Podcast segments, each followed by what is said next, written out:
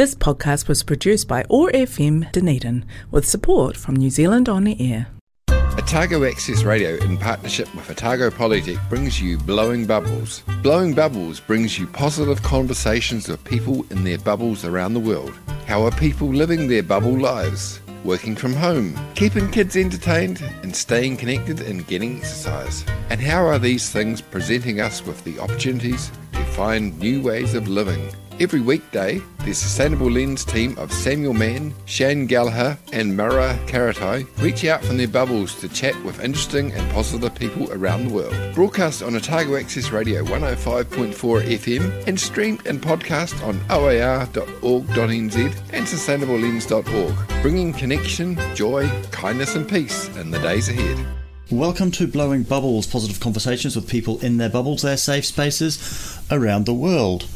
I'm Samuel Mann. I'm at Otago Polytechnic, and I am with Mike Mullins from our. Is it called School of Engineering? It's something like that. Yeah, something like that. It's uh, civil. Uh, I don't know. We keep changing the name, but School of Engineering is sufficient at this point in time. Yes. Yeah. Yeah. So, how was your bubble life, Mike? Uh, very strange, um, as everybody else's was as well. Um, um, I'm a lecturer here at the Polytechnic teaching uh, students. So the first half of the year um, and the second half of the year has uh, impacted those students and myself and colleagues significantly. Um, yeah, it's been a challenging year, as uh, I guess the word challenging is for everybody at the moment, um, coming into the Christmas period. So, were you teaching online? Yeah, we started. Um, let's see, go back to, to January last year. Funny enough, I'd come back in December from China. So I'd been teaching in China prior to coming back to teaching here in New Zealand. Um, was unaware of uh, COVID until it kind of broke in January, February, watching the news. Um, wasn't aware of it in China uh, in, in any way. Um, so that's quite interesting to get back and hear how my students in China were being effective uh, and their families. We also have a cohort of um, students that come over to uh, continue their education at the Polytechnic here uh, from Dalian University, and they were being impacted too. My local students obviously um, were significantly impacted in the first semester as we were given about two weeks before being told to go online and get all our course materials ready. Um, that very sudden, short, sharp um, break uh, between here and going online uh, left a, a, big hole in a lot of cases for us to get things ready you know, and, and prepare ourselves. I imagine that engineering, applied engineering, is what it says on the tin. It's quite applied. It's it's hands on. Yeah, yeah, that was one of the big issues for us. We do a lot of labs and we do a lot of projects, so we had to readjust and, and shelve some of those. Um, we had to get materials available for students. Uh, we were trying to see how um, we could maybe continue with those projects at a later date. At that point, everything was up in the air. No one really had a timeline or a time frame that they could commit to. Um, it was very much living by the seat of your pants, basically. It's the same for everybody else as we reacted to the news from the government uh, and to close downs. But the students all got through? They did, yep, they did uh, get through. Uh, there was a couple of failures there. Uh, most of the students, I think, a bit like a deer in headlights, were kind of shocked too. Um, the inability to move locked a lot of them down to Dunedin, so that meant they were uh, in their flats with other students and um, give them some time, I guess, to focus on the work and, and, and get it done. Um, they were unable to go outside and do other activities, so that was one of the main pluses, if there's any pluses out of this at all, that, that kept them online. Did you move the labs to being virtual, or did you have to sort of push out some of those experiential things until we were able to come back to class? A bit of both, Sam. We were able to do some labs online, and uh, others we uh, we held off till we came back. Um, we let's see, we came back around May time, May June, where we were able to kind of complete tests and get some um, labs completed. We were very fortunate in the position that um, from June onwards we were face to face with students again. So second semester, although it ran to a normal semester timetable, we were short of a couple of weeks, but the um, the impact on students could still be felt in the classroom from COVID as we uh, watched what was going on in New Zealand and around the world.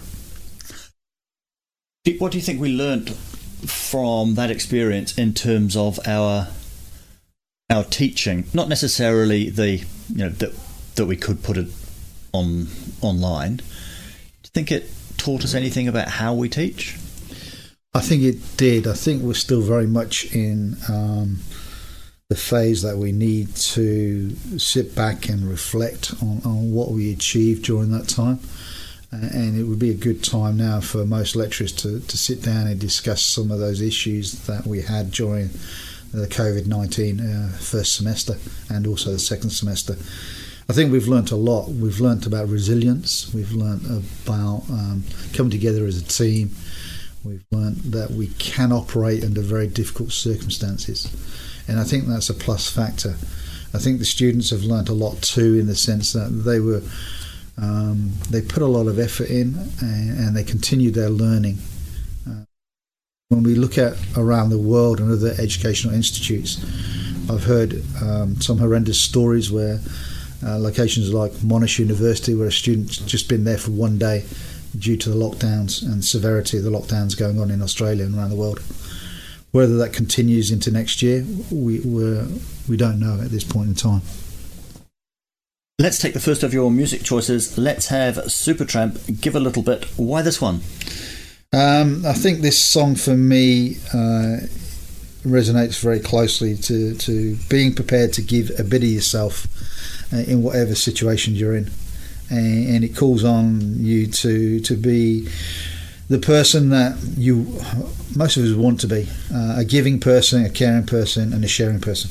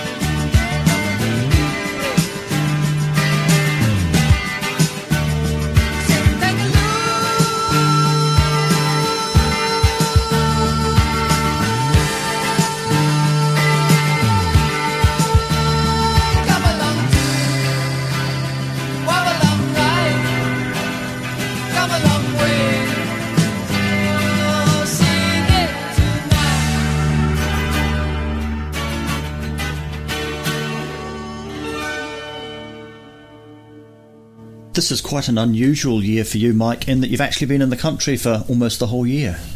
Yeah, it is. Uh, um, as I said, last year I'd been in China, and the previous years I've been in China. Uh, I've been in South Africa and travelled to to the islands to work on Vanuatu and Fiji. So this is uh, my lockdown year, um, and my wife's quite enjoying it uh, that I'm here and not travelling. And it's good for me too to uh, to be around the kids and family, and, and to realise that every time I do go away, it, it takes a bit away from them too.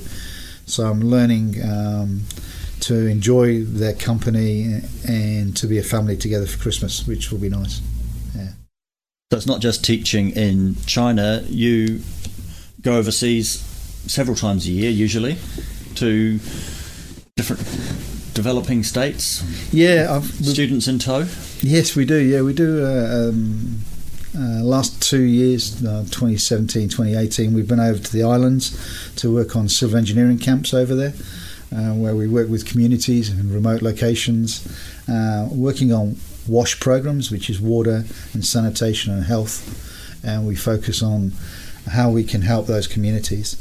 Um, every time we go, um, it seems to get a little bit bigger. Uh, there's more requests that come through. There's more needs, and um, it, we raise the funds here in New Zealand. Uh, it's all voluntary, uh, and we pay our own way, and we try to do whatever we can within a 14 time, time 14 oh so two week time frame, 14 days with the students and with staff.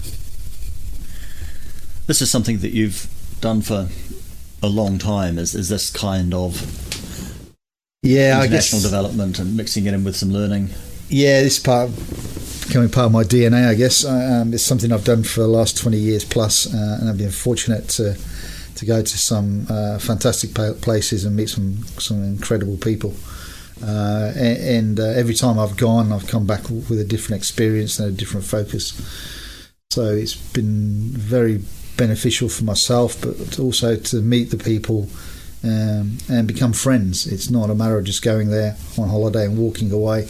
A lot of these become lifetime associations and, and uh, uh, relationships and friendships that continue. How do you stop it just being a holiday? I think that's a good question. What is a holiday and what, what's these trips involved? A holiday for me is where I do very little and, and I sit and read a book. Uh, and these trips are more about uh, what I can do for other people and, and how we can participate, how we can work together. A lot of times these trips involve quite uh, difficult circumstances. Uh, they're living in quite challenging circumstances as well. But these people live in this these villages and these remote locations, um, and, we go there to learn. Um, we go there to participate. We go there uh, as friends, um, not to judge uh, and, and and not to impose. And I think taking away all the knowledge that um, from the locations that we go and bring it back, it makes for a better world for, for me, for my students, uh, for the people around me. And um, once again, there's always challenges, uh, and being able to be resilient and to be able to see things from a different lens helps. Do we know what the students that you take, what they get from it? What's the impact on them? Yeah, it varies. Um, some students have never been overseas before. In some cases, uh, when we take them to these uh, locations, it's the first trip. First trip to an island without electricity. First trip to an island without water. Um, first trip to to a remote village. Um, so the impact obviously has uh, been quite deep on a lot of these students and continues to resonate in their lives. A lot of them um, are challenged when they get there. A lot of some of them get sick. Um, some uh, uh, at the end of the trip, I don't think we ever have anybody saying I don't want to go back. We have a few that are, have been challenged to the core, and others say, "Yeah, can you take me back next year?" So the impact varies. Uh, and as we go forward and, and look at some of the uh, possible research into these uh, trips that we've been doing, we're starting to get uh, some insight in how to how it impacts students, and not only impacts students, but impacts the villages and the communities we work in. What's the measure of success for you in terms of the students? We'll come to the villages in a, in a bit. I imagine some people might decide this is how I'm going to do civil engineering. I'm going to move to Tanzania and that's what I'm going to do. But I also imagine that's not very many of them actually do that. So for the rest of them, what's the benefit? Yeah, I think it's very much about realizing as you say, outside their own bubble when they come back to New Zealand. That this cultural uh, exchange that they have continues with them. Um, it opens up their eyes to areas of the world that they may have only seen through videos or TV, where it's it's sanitized, it, it's not real, and you can switch it off. But having been to the islands and having been there, it, it is real. It's tangible. It's something that's palatable that they can they can taste and, and they've experienced. And sometimes that experience is quite difficult because it's not something they can share deeply with others, only maybe the people who have been there. And um, that gives them the opportunity to look at maybe going back into the field, maybe going back to locations that they would never have gone to, um, um, giving them the opportunities to travel to places rather than Australia or, or America, to travel to the South Pacific. Uh, and also to integrate into the communities that are already here to support the Vanuatuans that are here in New Zealand or the, or the Fijians or, or the South Pacific community and become part of that community too. We'd like to think that they're not just changed in that when they become civil engineers in this case, they're going to save up their pennies and go and do this kind of work in their holidays but also that it might change them in terms of their professional identity, their outlook, how they work as civil engineers, how they work as professionals and people. Do you see a change in them? Yeah, we, we do. It's quite, um, as all professions, you you have a, a, code or a code of ethics, and, and that drives you. Um, and also it gives you a standard or, or a level to aim for. And as we start to take students on some of these journeys, they begin to see that that part of their life is also um, entwined with their professional life, in the sense that um, as they go forward, it's not just a matter of focusing on, on, on their daily job, but it becomes more holistic. It, it's how they can approach things differently, how they can help other people, how they can look at in, involving other projects um, through their companies, um, through their colleagues, and, and through their friends um, in, involved in community development. So it becomes an overall approach to community development rather than just a one off drop the money in the tin and walk away that approach, that partnership approach, is probably something which would stand them in good stead for ordinary civil engineering type work. To know that they're not just going in and going to this this suburb or this town and designing or building whatever it is and then getting out again. It is actually about working with the people there, and it's they've experienced that big time when the need is so great. But it also applies to their normal work. Yeah, it does. This is part of that team building exercise that we, we constantly are on about, and how we, we build character into people, and how we build um, resilience. And and part of this these trips are, really challenge those uh, parts of the characteristics, leadership characteristics that we're looking for in in our civil engineers and professions today. Um, they are put in under quite difficult circumstances and dire circumstances in some cases. Not life threatening in most cases, but certainly on, on, the cusp of it with some of the stuff that we've done. Um, so I think you know that's part of their all overall leadership skills that they're building, and, and bring back into the professional skills that they have here in New Zealand. They look outside the box. They're able to think um, outside the box and, and solve problems differently. I imagine that you work really hard to plan these trips, but I also imagine that the things that the the people that go on them will report as being the, the biggest moments of learning are the bits that are unplanned. Yeah, that's exactly right. Sometimes it's the little things, uh, the devil in the detail, I guess. Sometimes the little things uh, they take away are more important, or not more important, are, are part of that fabric that they take away. And, it can be something as simple as sitting down playing with the kids um, and having fun with them, swimming in the ocean, or having a bath with them in the ocean, or playing with the pigs, or being scared by a rat in the toilet. It can be any one of those things that will live with them and, and a, a video memory for them to relate to other people. So they're the important parts too. The food that we taste, um, the smells, the flowers, the uh, the rainy days, um, the volcanoes going off around us, all those uh, are the little things that they take away, and, and the pictures, obviously, that they take, and the stories. Bubble Sprite of the Forest of Orokonui, Dunedin's favourite goddess, Tahu Mackenzie.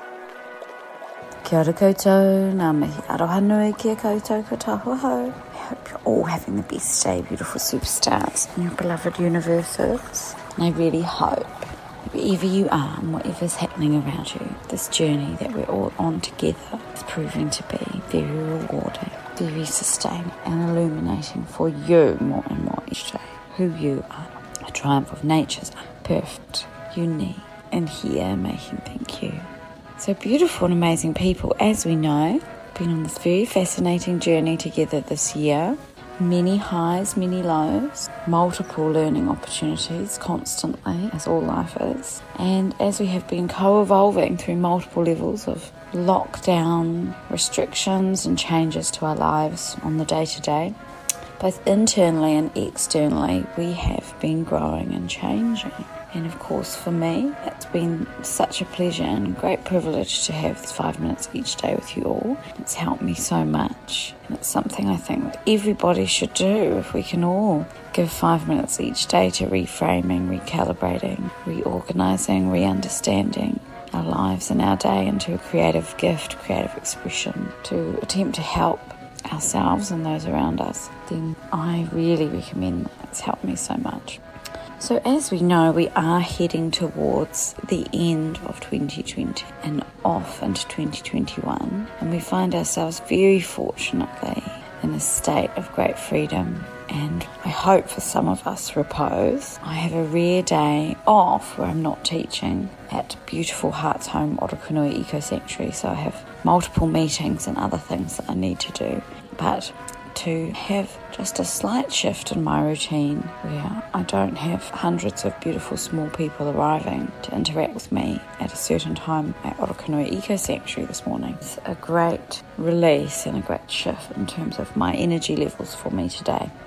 So I really hope for you, when you do have the opportunity to do things slightly differently for yourself, that you can find a sense of rest and repose and release in these rare moments at this time of year.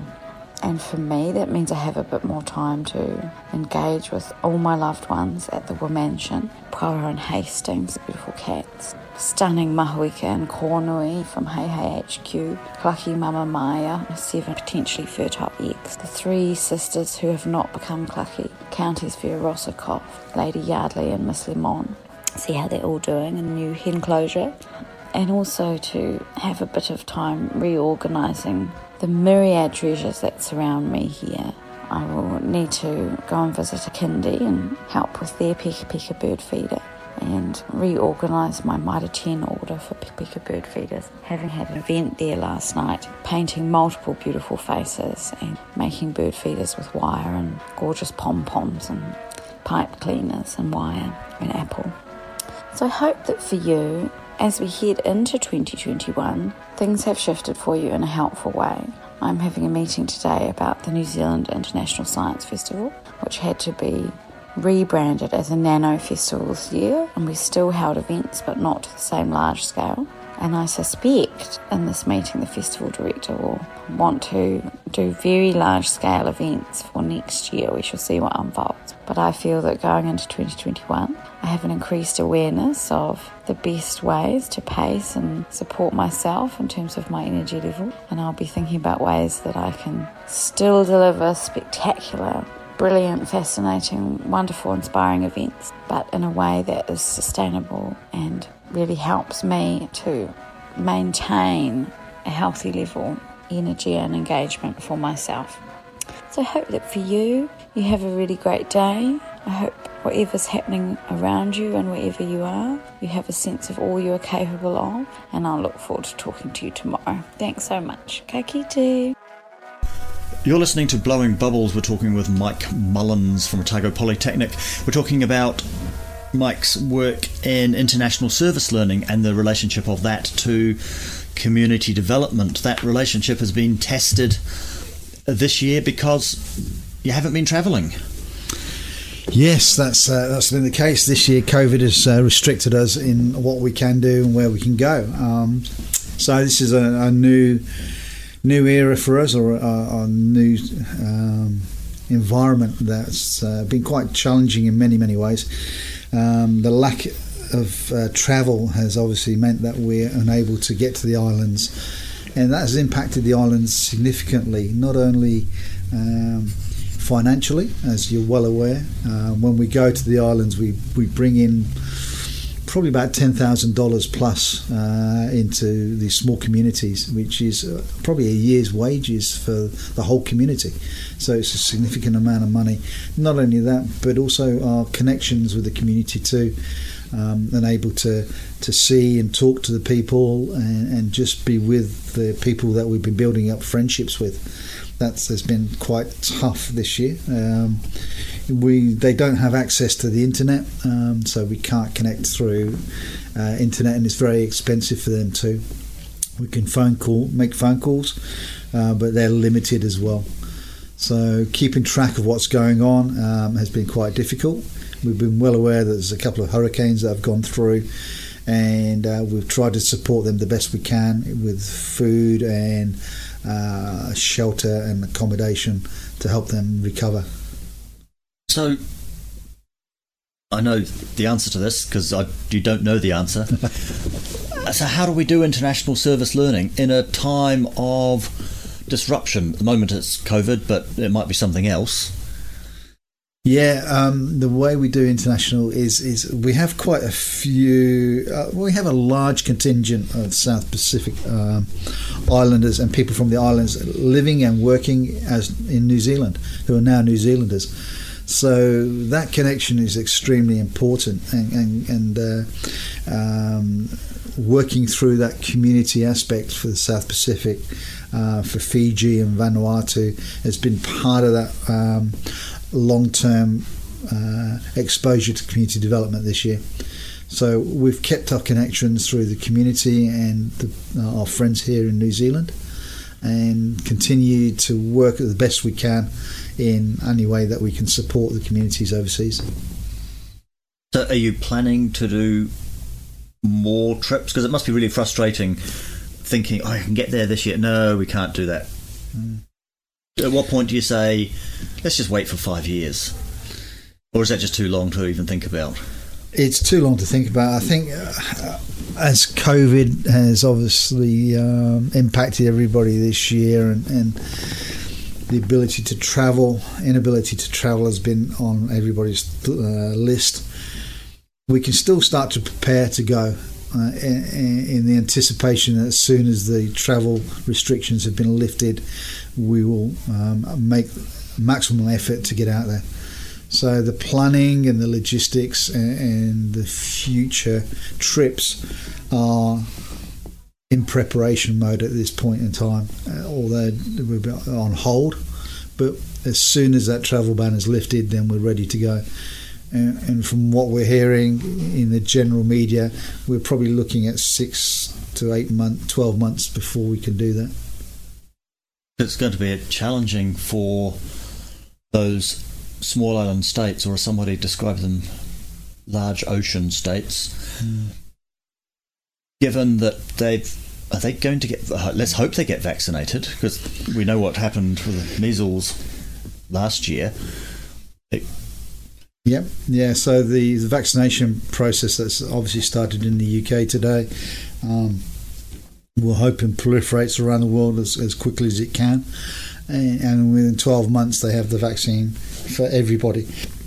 So that's what we're looking at or anticipating at this point in time.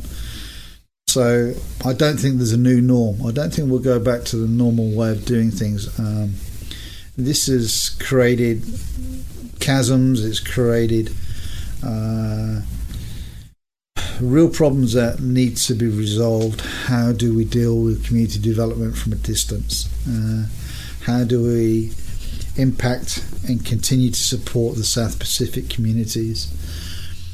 COVID has been one instance of a pandemic, but who can say that another pandemic won't happen next year? So we need to start to look at it from a different perspective and a different focus and, and through a different lens of what we can do um, going forward to ensure that we can support the South Pacific if another pandemic happens. What do we need to put in place now, um, which is our window of opportunity to ensure that we can support them long term? and of course, it might not be another pandemic. It might be something else that we hadn't thought of. Exactly, it could be, yeah. And and I think it's it's given us a very short period of time to think about this and to respond, and we need to respond as a as a uh, a nation, as an international community, and, and individually to this as well. We've seen lots of changes in society over the last few months, year. What do you think is going to stick, and what do you hope will stick? I think one of the big things that's come out of this for me is resilience. People have been very resilient. They've been able to change quickly. They've been able to adapt. Um, particularly here in New Zealand, the way the government has responded has been uh, incredible. Um, and you know, looking at other nations' um, slower responses has indicated that as a as a nation, New Zealand has something unique, and we can use that uniqueness and resilience to to go forward and to to aid and help other um, island nations and other other nations in in the long term. Why do you think the government's messaging, be kind, team of five million, why have they worked so well? New Zealand is a as a, a small nation has been, been able to respond quite quickly. It's always punched above its weight and continues to do in the international community. We're recognised as a, as a unique location for uh, controlling COVID compared to the rest of the world, and um, it seems our actions are and our responses are quick. With the government lockdown, a matter of uh, three or four days, um, helped us to get to a point where we could control the virus. But overall, we work as a community. I think that's the one plus factor for New Zealand. We come together as a nation, we come together as a group, and, and we're focused on helping each other. And I think that's a really good response. I wonder if we could imagine a variation on both Be Kind and the team of five million to encompass the the Pacific. Yeah, that, that's that's. I think that's a real way to go. I think New Zealand can lead and show leadership. Um, the Pacific Islanders are part of our fabric, part of our family, and, and we need to respond to that in the correct way. So, as you said earlier, that transmitting of the possible COVID to the to the islands needs to be at the top of the list. That we do not do that, and how we approach that, and how we discuss it with the islands of. Uh, a travel um, opening up is extremely important, I think. Yeah. But not just for us to go on holiday. Not to go on holiday, no, no, and that should be um, one Although of the they do, focuses. they do have tourism businesses that need to be opened up, and um, we need to maybe look at how we can do that in a fashion that is not going to impact the islands from a COVID uh, perspective. Yeah. I wonder if, like us, they'll be rethinking what tourism means. That is it. Is it just a, a bums on seats, heads on pillows, or whatever the saying is for for, for tourism, it's not just about numbers, it's actually about some sort of slow tourism. And, and maybe that's the development angle. It's actually about going and spending a, a, a, month or two and doing some, some community work while you're there. Yeah, I think this has turned the whole tourism industry on its head. Uh, and we've seen airlines collapse, we've seen the impact of lack of people travelling. I think just because 2021's coming around now, I don't think tourism um, will be changed. Tourism and the way people travel will change dramatically from, from COVID's perspective. We saw 60 plus cruise ships in Dunedin last year. I don't think we're, we're going to go back to that sort of uh, travel, um, you know, within the Dunedin sector and with New Zealand in, in general. What lessons do you think we can take from how we've responded to the pandemic for the bigger sorts of questions that we face? It might climate change or social inequity or underdevelopment of whole regions of the globe. Is there something that, that we can say that approach we took to that that that would scale up? Yeah, I think we've seen how the government have reacted to COVID, and that's been really uh, incredible. And with the same focus, if they can start to focus on things that are social inequity, um, and we're talking about housing and the homeless at the moment, and, we're coming into the Christmas period where that focus is once again on um, equity and families and supporting one another. I think we need to take that approach um, as a community and, New Zealand from a government perspective, where where we're looking at how we can help people and not only help them but give them help with dignity. Uh, that it's not a handout, but it's part of the social fabric of New Zealand, where we step out and do things differently. Um, and I don't know what that quite looks like but there's lots of buildings and government buildings that are empty, and, and there's no reason to talk about building houses when we can turn those into flats in a very short period of time.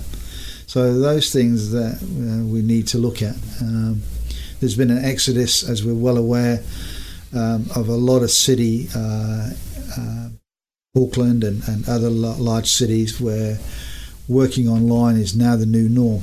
So it's freed up quite a lot of real estate so why can't we now use that real estate for for homes and housing? And maybe that's something that the government needs to take a look at.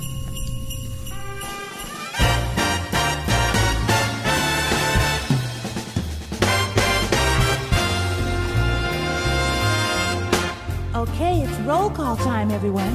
Dasher, Dancer, Prancer, and Vixen, and come on, Comet and Cupid and Donner and Blitzen. And where's Rudolph? Rudolph! Dashing through the snow in a one horse open sleigh. O'er the fields we go, laughing all the way. Bells on bobtail ring, making spirits bright. Oh, what fun it is to laugh and sing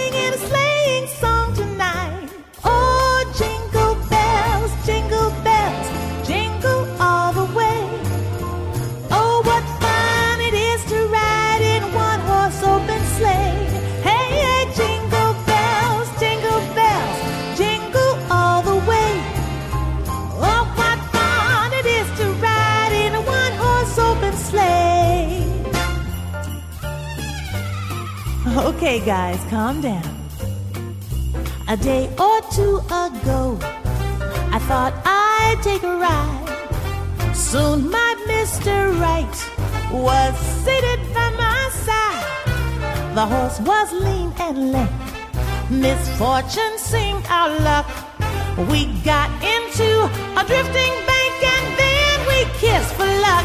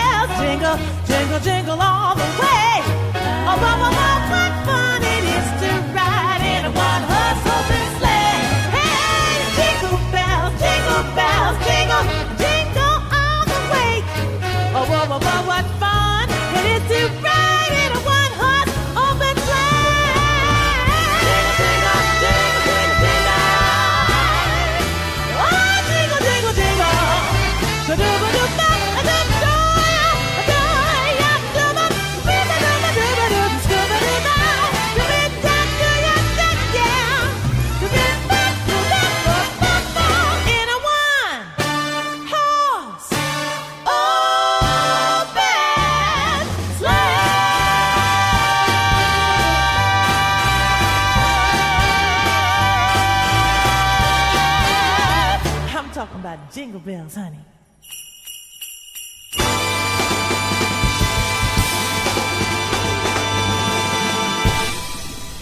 You mentioned Christmas, so we played Jingle Bells. Because Yep. it is nearly Christmas. Yeah, it's the eighth today. We're heading into the Christmas season, and obviously, uh, "Jingle Bells, Jingle Bells" is one of those songs that everybody will hear over the Christmas period, um, and, and it's a fun song. And I think that's something that we need to to enjoy over this period of time. We need to. Um, we've been all through a challenging year, a- and it's a good time now to just enjoy family, friends, and have fun, and smile and realise that whatever is thrown at us, we've come through it, and whatever um, is coming down the line at us, we will achieve and overcome. And, and the Christmas period is is about families, it's about friends, and it's about relationships, and just cementing those, and remembering the families that we can't get to, our family members around the world due to travel, um, and, and just having them in our, our thoughts and our prayers this year. I have some questions to end the show with, and not very much time, so we shall have to be quick. What is the biggest success you've had in the last couple of years? Business, business. Uh, wow. Oh, phew. I, I've got to say that um, uh, coming to work at the Polytechnic has been fantastic for me. Um, it's opened up lots of doors and avenues that I would never have dreamt of, and continues to do that. So that's been a, a real impact for me, and I've enjoyed it thoroughly. We're writing a book of these conversations. It's called Tomorrow's Heroes. It's our team of people doing good work. So you are in our team. What is the superpower that has got you into our mansion? Superpowers. What superpower would I like? Oh, good one. Superpower. Uh, able to make everybody smile. That would be a great one to, to enjoy their day and, and to smile and a free cup of coffee. Is that something you already have? I think it's something you already have. Oh well, yeah, I need to work on it, but uh, yeah, my kids would say differently. So You've just you've just moved house. You've just dragged the kids out to the country. yeah, we have. Yeah, we've just started a, a new adventure. Um, brought a farm, and uh, we're moving into looking after cattle. I've gone from uh, no animals to or five or six or seven or eight. So I feel like Doctor Dolittle at the moment, um, and I'm having to learn quickly. Yeah. Do you consider yourself to be an activist? Uh, yeah, I do. Um, I'm not on the front line a lot of the times. I'm behind the scenes. Um, I uh, have social activism at uh, top of my priority list or up there in the top five. I think uh, being there for other people is extremely important uh, and encouraging and lifting them up, um, whatever walk of life they come from and wherever they come from. So what motivates you? Uh, what motivates me? I, I guess part of this travel bug has, has motivated me. My faith has motivated me. Being in um, locations around the world over the last 40 years, 50 years plus, um, and, having the just the people around me who supported me and loved me, and um, going to these locations to meet incredible people that uh, have just changed my life, basically. So what's the biggest challenge you're looking forward to in the next year or so? challenge. Uh, getting through this DPP on, on the way. yeah, working through uh, and um, just uh, enjoying the next 12 months that I've got sabbatical, some time off um, to do some research. So I'm, I'm looking forward to that. And lastly, do you have any advice for our listeners? Yeah, we're coming into the Christmas period, so take time out. Uh, do take time out with family and friends, and, and do rest up. Um, enjoy the time, be reflective, and, and um, think about next year what plans and what things you would like to do. Um, there's always going to be challenges there, and uh, take time out with family and, and enjoy their company. Thank you very much for that. We'll go out to another Supertramp song, the Logical Song. Hmm. That sounds like right for an engineer. Yeah, the logical song is as as you'll listen to the words, it's very radical. And, and you said, uh, "Am I a radical person?" Uh, and I heard this when I was about 13, 14, and, and uh, it is a song that resonates very deeply for me uh, in the words and what it says about how we can impact the world.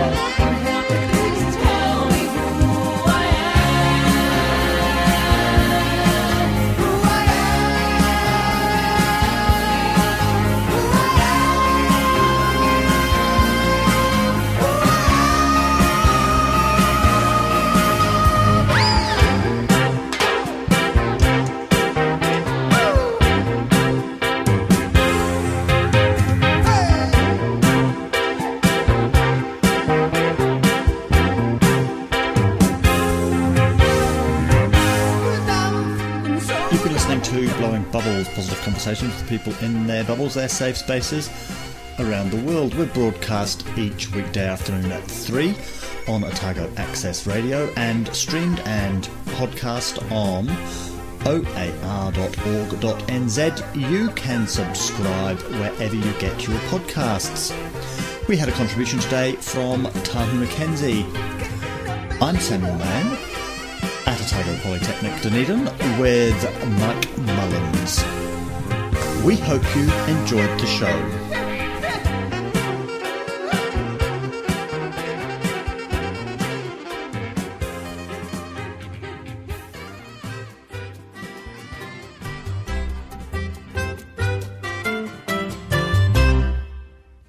This podcast was produced by OAR FM Dunedin with support from New Zealand On the Air.